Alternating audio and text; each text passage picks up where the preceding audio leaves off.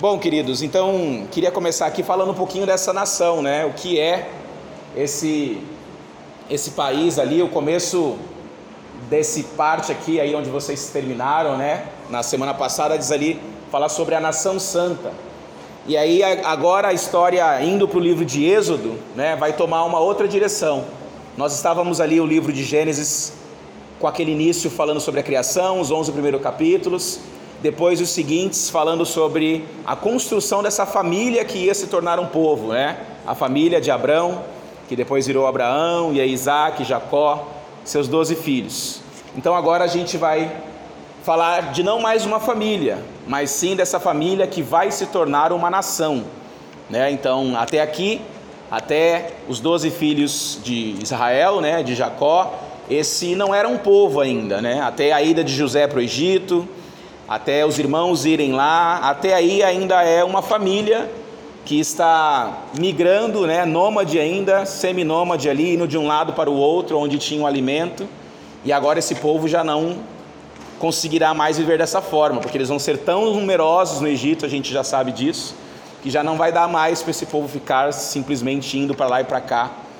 Embora pela falta de fé deles, eles vão ficar 40 anos rodando, no deserto e ainda vivendo ali, não na terra que o Senhor tinha prometido para eles, não no lugar que o Senhor tinha escolhido para eles, mas num lugar deserto, né? num lugar onde as bênçãos são limitadas, onde de fato é um lugar, local de aprendizagem, mas a gente não pode querer trazer uma beleza, né? achar nesse texto aqui, falar que o deserto é um local de ensino. Gente, o texto deixa muito claro que o povo só ficou no deserto porque pecou, não teve fé para entrar na terra prometida. Foi simples. Ficaram 40 anos, a direção de Deus foi clara: vão ficar até que todos dessa geração morram, e aí os seguintes entrarão. Nem mesmo Moisés foi livre desse juízo. Até o, o profeta do povo, né? o juiz sobre o povo naquele momento, ficou passível ali de receber esse julgamento do Senhor. Então a história sagrada toma uma nova dimensão a partir do livro de Êxodo, né? Está dizendo ali, olha lá. Séculos passaram em silêncio desde a morte de José. E é engraçado que se tem mais ou menos como tempo ali um, cerca de 400 anos, né? 400 anos desse silêncio ou desse povo começando a crescer e se estabelecendo no Egito. José tinha intercedido ao faraó e o faraó tinha dado a terra de Gozém, nós vamos ver depois ali no mapa mais acima, uma terra bem acima lá no Egito, para aquele povo se situar e crescer ali. E o povo de Israel, que ainda não era né, um povo, mas a família cresceu numerosamente. E nós vamos ver que isso começou a chamar a atenção do faraó. Né? É, esses 400 anos também, por curiosidade, é o mesmo tempo que a gente tem desde o último livro escrito no Antigo Testamento, até o primeiro, né, a aparição de Jesus. Tem aquele silêncio de 400 anos, muitas Bíblias trazem a página em branco até, né, da, do último livro ali de Malaquias até ao começo do Novo Testamento, porque de fato foram esse foi esse tempo, 400 anos ali entre aquele retorno do exílio, né, e construção do templo, construção dos muros, até depois é, o nascimento de Cristo, tá? E, e aí nesse tempo, pessoal, aquela família cresceu, como eu falei, né? Nós temos os descendentes se tornaram extremamente numerosos.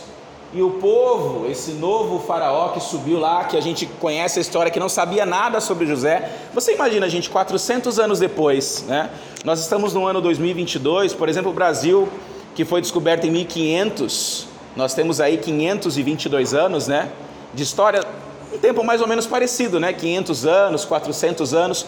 Como não mudou esse povo, né? Se você olha para trás aí, você que estudou história, lembra dos índios, lembra do contato dos portugueses com os índios nesse povo? Como nós somos diferentes 500 anos depois. Então você imagina como que uma família não era não, não estava diferente naquela época também, né? 400 anos se passaram. Muito provavelmente aqueles que estavam ali pouco sabiam ou pouco conheciam, ou conheciam somente de ouvir falar sobre o Deus de Israel, o Deus de Abraão, o Deus de Isaac, o Deus de Jacó. Eles já praticamente não viam aquilo no dia a dia deles, né? tanto porque eles estavam ali no meio daquele povo, daquela nação do Egito. Então os costumes deles, tudo aquilo estava sendo afetado, né? Na verdade, a cultura, o dia a dia deles era aquele, era o dia a dia do Egito, tá? Eu vou colocar algo aqui para a gente falar um pouco sobre esse país, tentar não demorar, né? Mas diferente lá, lembra como a gente falou? Isso aí não está na apostila, tá? É um outro, um outro slide, só para a gente conversar um pouco sobre o Egito em si. Então ele é um povo um pouco diferente, é um país, uma nação um pouco diferente do que a gente viu sobre os mesopotâmicos anteriormente. Lembra que nós falamos lá de onde Abraão veio, que eram diversas, diversos países ao em volta, ou ao redor, ou próximo daqueles rios, né? o rio Eufrates, aquele crescente fértil que vinha lá de cima, né? já mais perto da Ásia. Então o povo mesopotâmico era, eram diversos pequenos reinados, né? Então você tinha diversos reis, diversos costumes, diversos deuses, o Egito já é um país diferenciado, porque desde o seu começo ele já é formado por um reinado, é o Egito, que chegou até a, a alguma época, depois vai aparecer. É aqui é que está pequeno demais, né? Deixa eu ver se eu aumentar o zoom aqui, ele vai dar para enxergar. Vamos ver aqui o mapa. Ah, dá para ver um pouquinho. Então aqui, ó, ele vem até Cush, onde seria Etiópia hoje. Isso aqui seria como um vamos dizer assim, o Egito em seu reinado total. Nem sempre ele foi desse tamanho, tá? A maioria das vezes menor, mas ali ele chegou a ter todo esse tamanho, vindo aqui de baixo, na África já, subindo aqui, ó, aqui é Canaã, né? Onde os israelitas permaneceram por muito tempo, e aqui já a Síria, ó, a Mesopotâmia já está aqui em cima, tá vendo? Então houve tempo aí do reinado egípcio dominar todo aquele local. Novamente, não foi sempre assim, tá?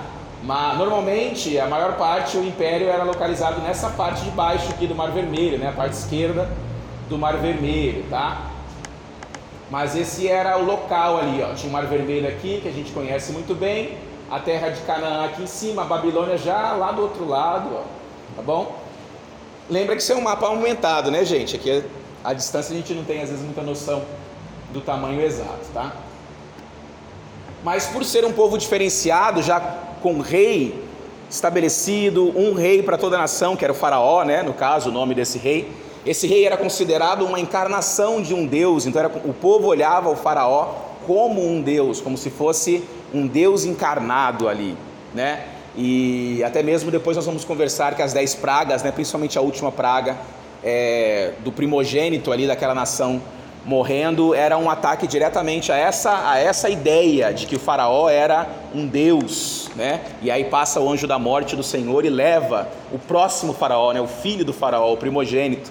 E aí aquela nação cai, né? Agora manda esse povo embora porque eles mataram o nosso futuro Deus. Imagina a cabeça daquele povo no Egito, né? Como que não ficou quando morreu o primogênito deles, né? O rio Nilo é o que sustenta aquele país é considerado é uma guerra. Sabe Brasil e Argentina, que tem aquela, aquele conflito? Se você ir conversar aí com os professores de geografia e tudo mais, no mundo há esse conflito também. Uns falam que o Rio Amazonas é o maior do mundo, normalmente os brasileiros vão falar isso, né? Mas no resto do mundo, muita gente acredita que o Rio Nilo é o maior do mundo. Tá? Não dá para medir, são coisas que não tem como ninguém medir.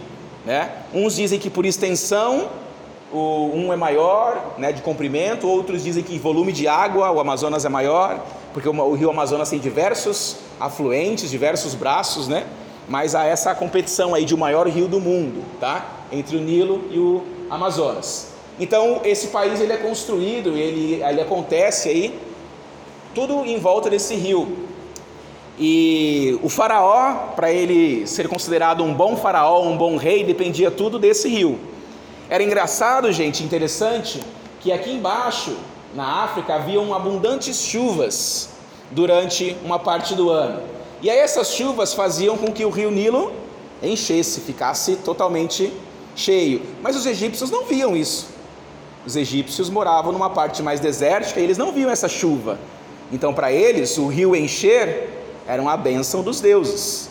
Inclusive, essa bênção dos deuses aprovando o reinado do Faraó. Então, se o rio enchesse no momento certo, significava que o reinado daquele faraó estava sendo aprovado pelos deuses. Se aquele rio não enchesse naquele ano, seria um sinal de que, isso eu estou falando como eles pensavam, tá gente? Não que isso era de fato. eles acreditavam então que aquele faraó estava recebendo desaprovação dos deuses.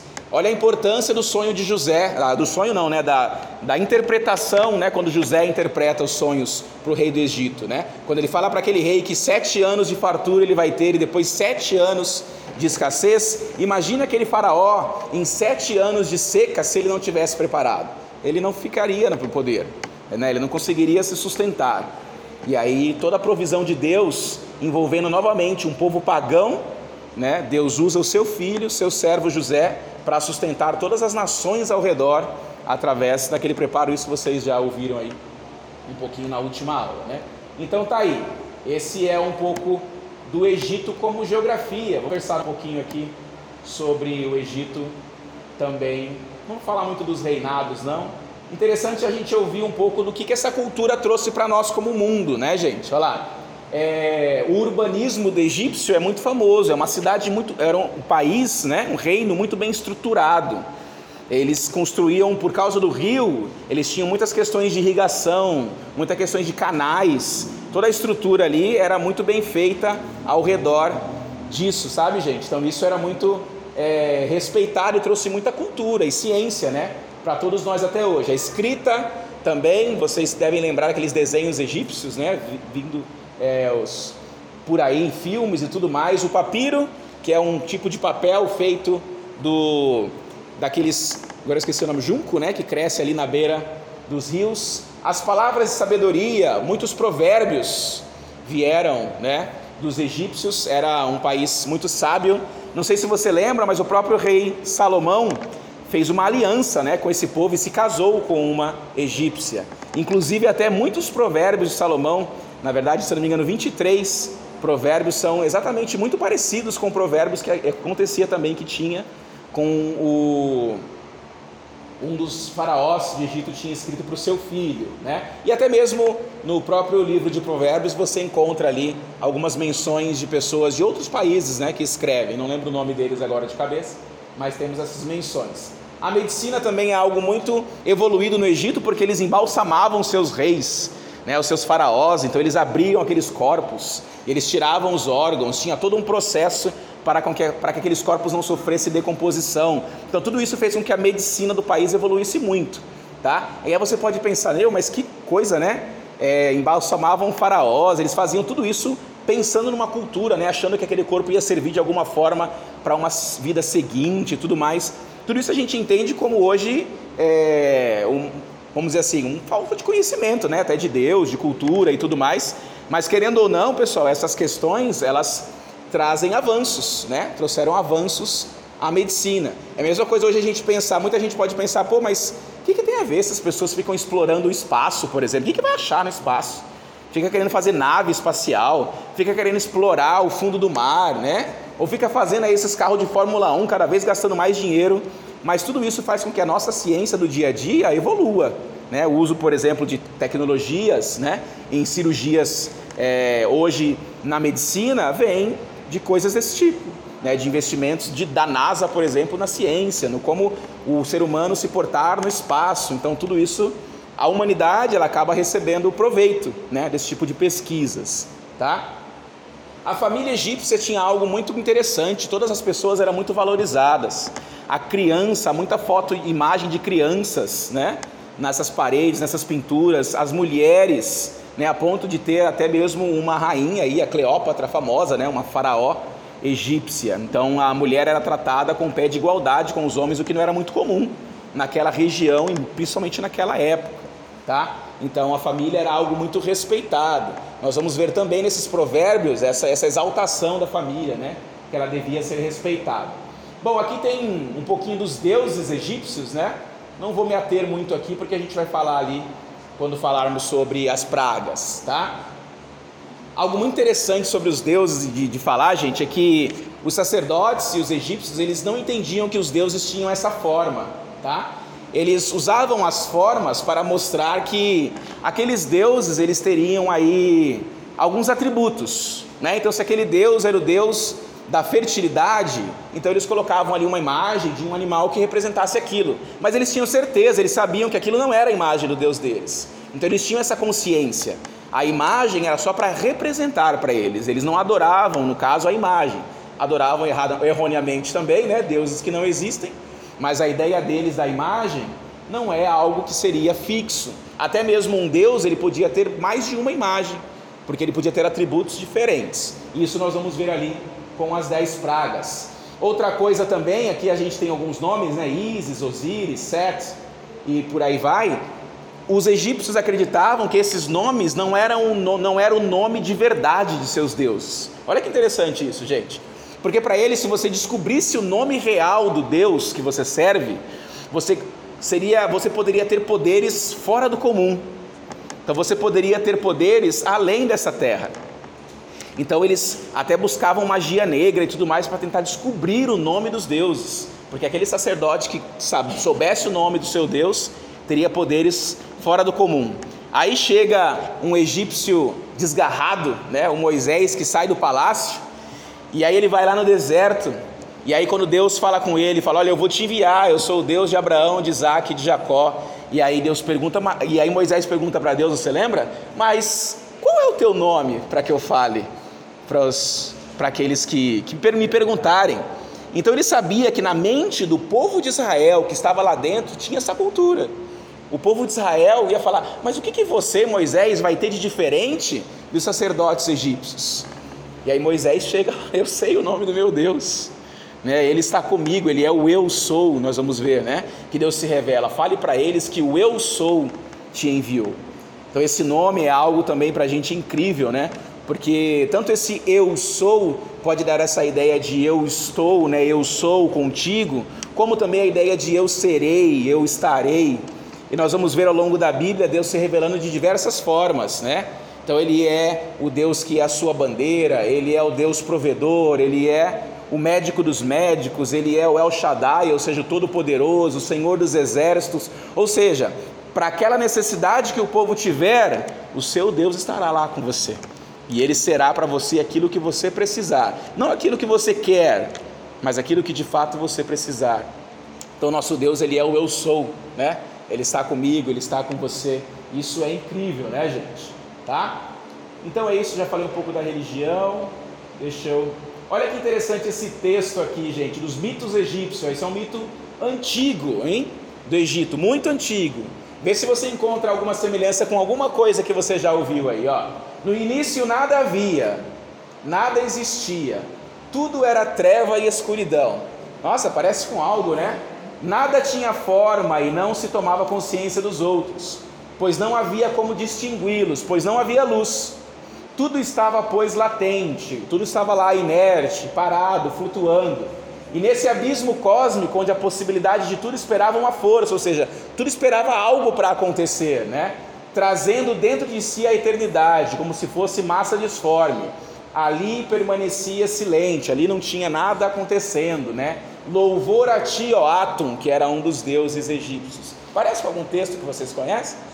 Parece com Gênesis 1, né? Novamente, o nosso Deus pegando algo que já era comum às pessoas. Esse texto é anterior, gente, ao texto de Gênesis escrita, tá? Então, o nosso Deus pega algo que as pessoas entendiam como comum e ele fala: ó, não é bem assim, é assim que acontece. Tudo de fato estava sem forma e vazio, mas eu disse, né? O Deus, nosso Deus disse: haja luz. Houve uma palavra ali, né? O Logos do Senhor que nós vamos ouvir depois no Novo Testamento. Ele disse: haja luz. Então não é louvor a ti, ó átomo, mas é louvor a ti, ó Deus dos céus, o nosso grande eu sou, mais uma vez, né, queridos? Tá?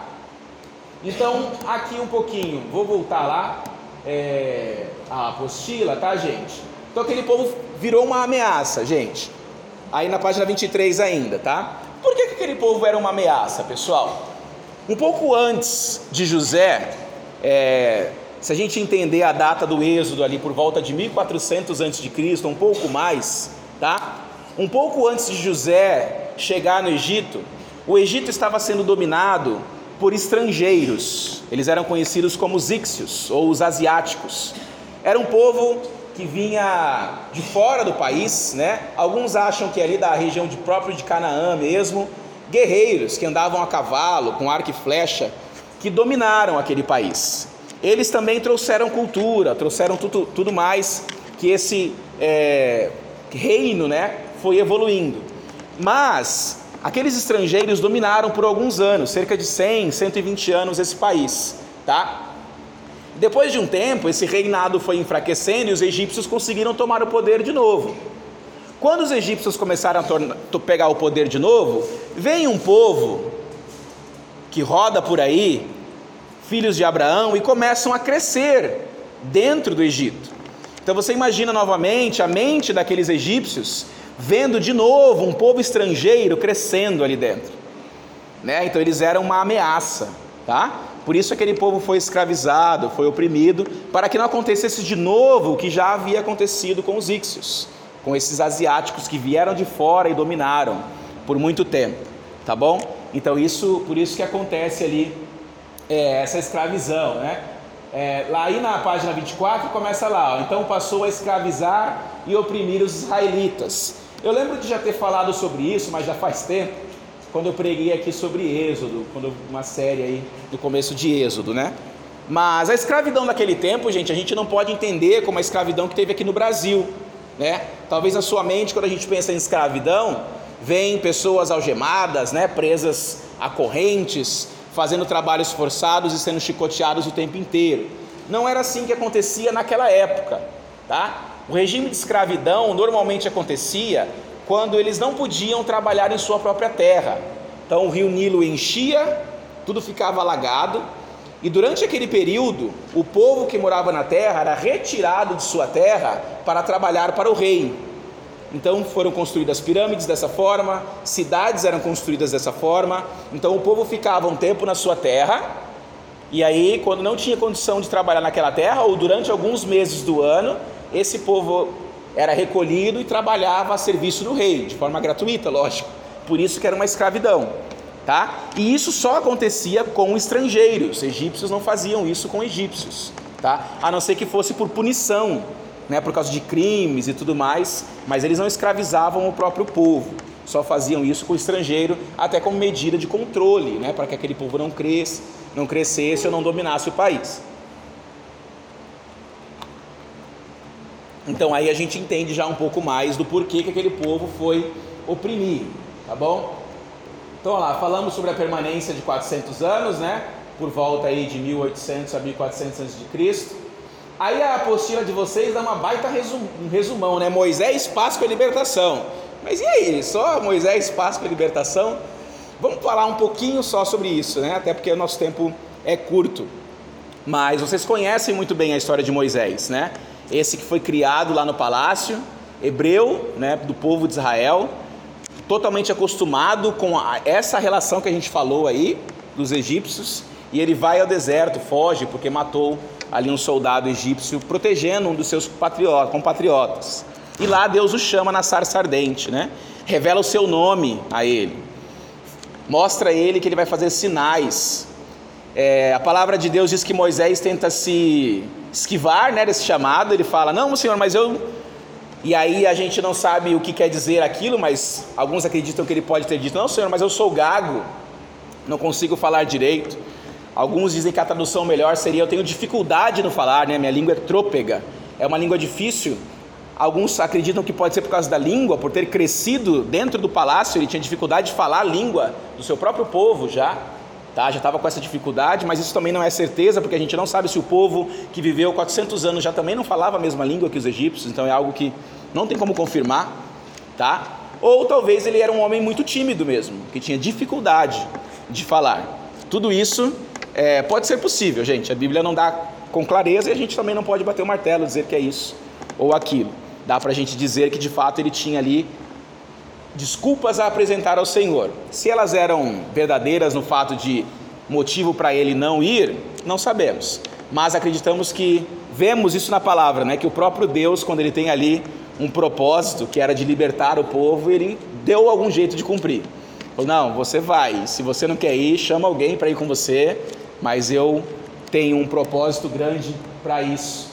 É algo muito legal ver a, a fala de Deus para esse Moisés. Deixa eu achar aqui, deixa eu confirmar. Isso não está aí na apostila de vocês, tá? Mas eu queria ler com vocês.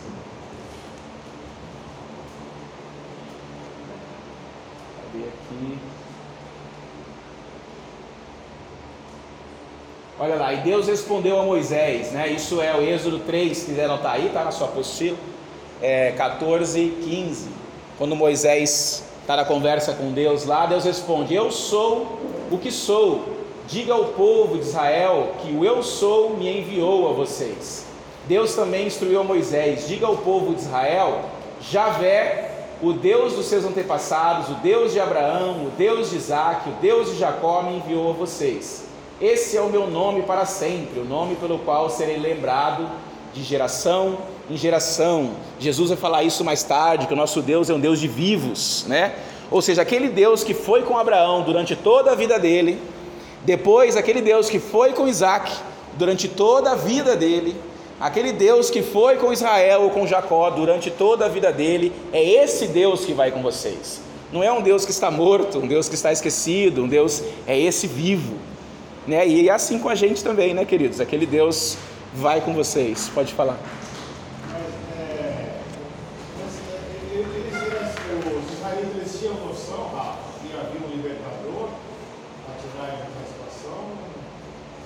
Boa pergunta, não dá para saber. Não. A gente pode entender como a gente confirma aquela questão da tradição oral, que era algo forte. É, certamente eles sabiam da promessa de Deus a Abraão, né? De que Deus tinha uma terra a dar àquele povo, de que aquele povo seria abençoado. Até por isso que nós vemos aquele povo recebendo a, a proposta de Moisés, né? Vê que eles, eles recebem aquilo, no texto vai dizer que os líderes se ajoelham e eles oram sobre aquilo. Então eles glorificam a Deus por aquilo, tá? Então dá para entender sim que aquele povo tinha uma ciência de que eles tinham uma promessa e que essa promessa estava para se cumprir, tá?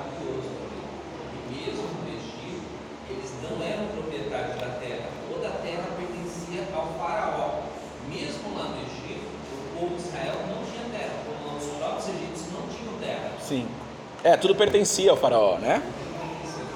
Tudo per... Isso.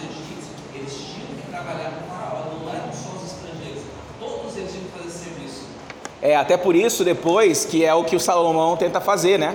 Em seu reinado, e aí que dá o racha depois dos governos lá. Só que dá entender esse. Isso. É, porque o Salomão tenta, o rei Salomão tenta aplicar isso lá depois. Ele quer fazer o povo trabalhar para ele durante algum tempo do ano, dizer que a terra é do rei, não. E aí a gente vê as tribos se rachando por causa dessa mesma ideia egípcia que ele traz, né, de governo ali, tá? Então, olha lá, é... outra, outra coisa interessante de ver é de fato esse Deus de perto, né, gente? Deus falando ali em Êxodo 3 ainda, ó, de 7 ao 10, ele falando para Moisés, né? Por certo eu tenho visto a opressão do meu povo. Então os 400 anos de silêncio não foram de forma nenhuma 400 anos onde Deus esqueceu o povo, né? ou onde Deus não viu aquele povo ser oprimido. Né? Eu tenho visto, olha lá, está em destaque ali, eu tenho ouvido o seu clamor, eu sei, eu sei, Deus falando, eu sei o que está acontecendo, eu sei bem, tá? Legal que depois, aqui talvez eles não tinham essa noção, mas agora a gente tem, Jesus, é o texto de Hebreu, vai, de Hebreus 4 vai dizer isso sobre Jesus: Não temos nós um, um sumo sacerdote que não possa se compadecer de nossos sofrimentos, mas nós temos um que sofreu aquilo sem pecado. Né? Então Deus, quando ele fala, eu sei do que o que vocês estão passando, de fato ele sabia, né? ou ele saberia. Tá? Por isso desci para libertá-los. É um Deus que ouve, é um Deus que atende o chamado daquele povo. Tá? E aí nós temos a libertação do povo. Tá? É, vou parar aqui, já viu nove, vou vir só aqui nas pragas e encerrar, tá bom? Nós temos ali as pragas que Deus envia, e aí você tem na sua apostila aí, tá? Na página 24. Essas pragas eram afrontas diretas àqueles deuses, né? Deus mostrando quem era de fato Deus. Chamam de, de a guerra espiritual do Antigo Testamento, a batalha de Deus se sobressaindo, tá? O povo não tinha muito essa noção ainda de que não existiam outros deuses, né? Eles adoravam um só Deus, eles buscavam. Você vê que é o sofrimento do povo em todo o Antigo Testamento, essa questão de adorar a Deus e aí adorar deuses dos povos cananeus. Nós vamos ver isso depois quando estudarmos o livro de Juízes, né? O povo tinha essa dificuldade ainda, até Deus começa o primeiro mandamento dizendo que eu sou o único Deus, né? adore somente ao Deus verdadeiro, na verdade. Adorarás ao Senhor o seu Deus somente. tá bom? Então nós temos aí, você tem aí para depois dar uma olhada com calma, tá? Todas as dez pragas e ali os deuses, né? Vamos dizer assim, né? É, que o Senhor estava vencendo, vamos dizer, nessa guerra espiritual, tá? Cada uma das pragas era uma ofensa direta a um ou até mais de um dos deuses, até a morte dos primogênitos, é, também a divindade do faraó, como eu disse no começo, tá bom? E aí aqui, ó, continuamos na próxima aí, tá falando do Egito ao Sinai, Gênesis, mas não é Gênesis, é Êxodo, tá, gente? Já corrija aí se você quiser na sua apostila. É Êxodo, EX, Êxodo do 3 ao 18, do capítulo 3 ao capítulo 18. Não é Gênesis. Eu falei que a gente ia entrar aqui, mas não deu. A gente entra na próxima, tá? E aí fala sobre o povo lá fora. Como que foi esse 40 anos rodando, né? Por que isso? É... O que, que aconteceu com aquele povo fora do Egito? A gente conversa melhor naquela na próxima aula. Eu queria abrir esse tempo aqui para se você tem alguma pergunta ainda sobre o Egito, ou até de repente estender, se quiser a pergunta, sim, sobre algo mais à frente, pode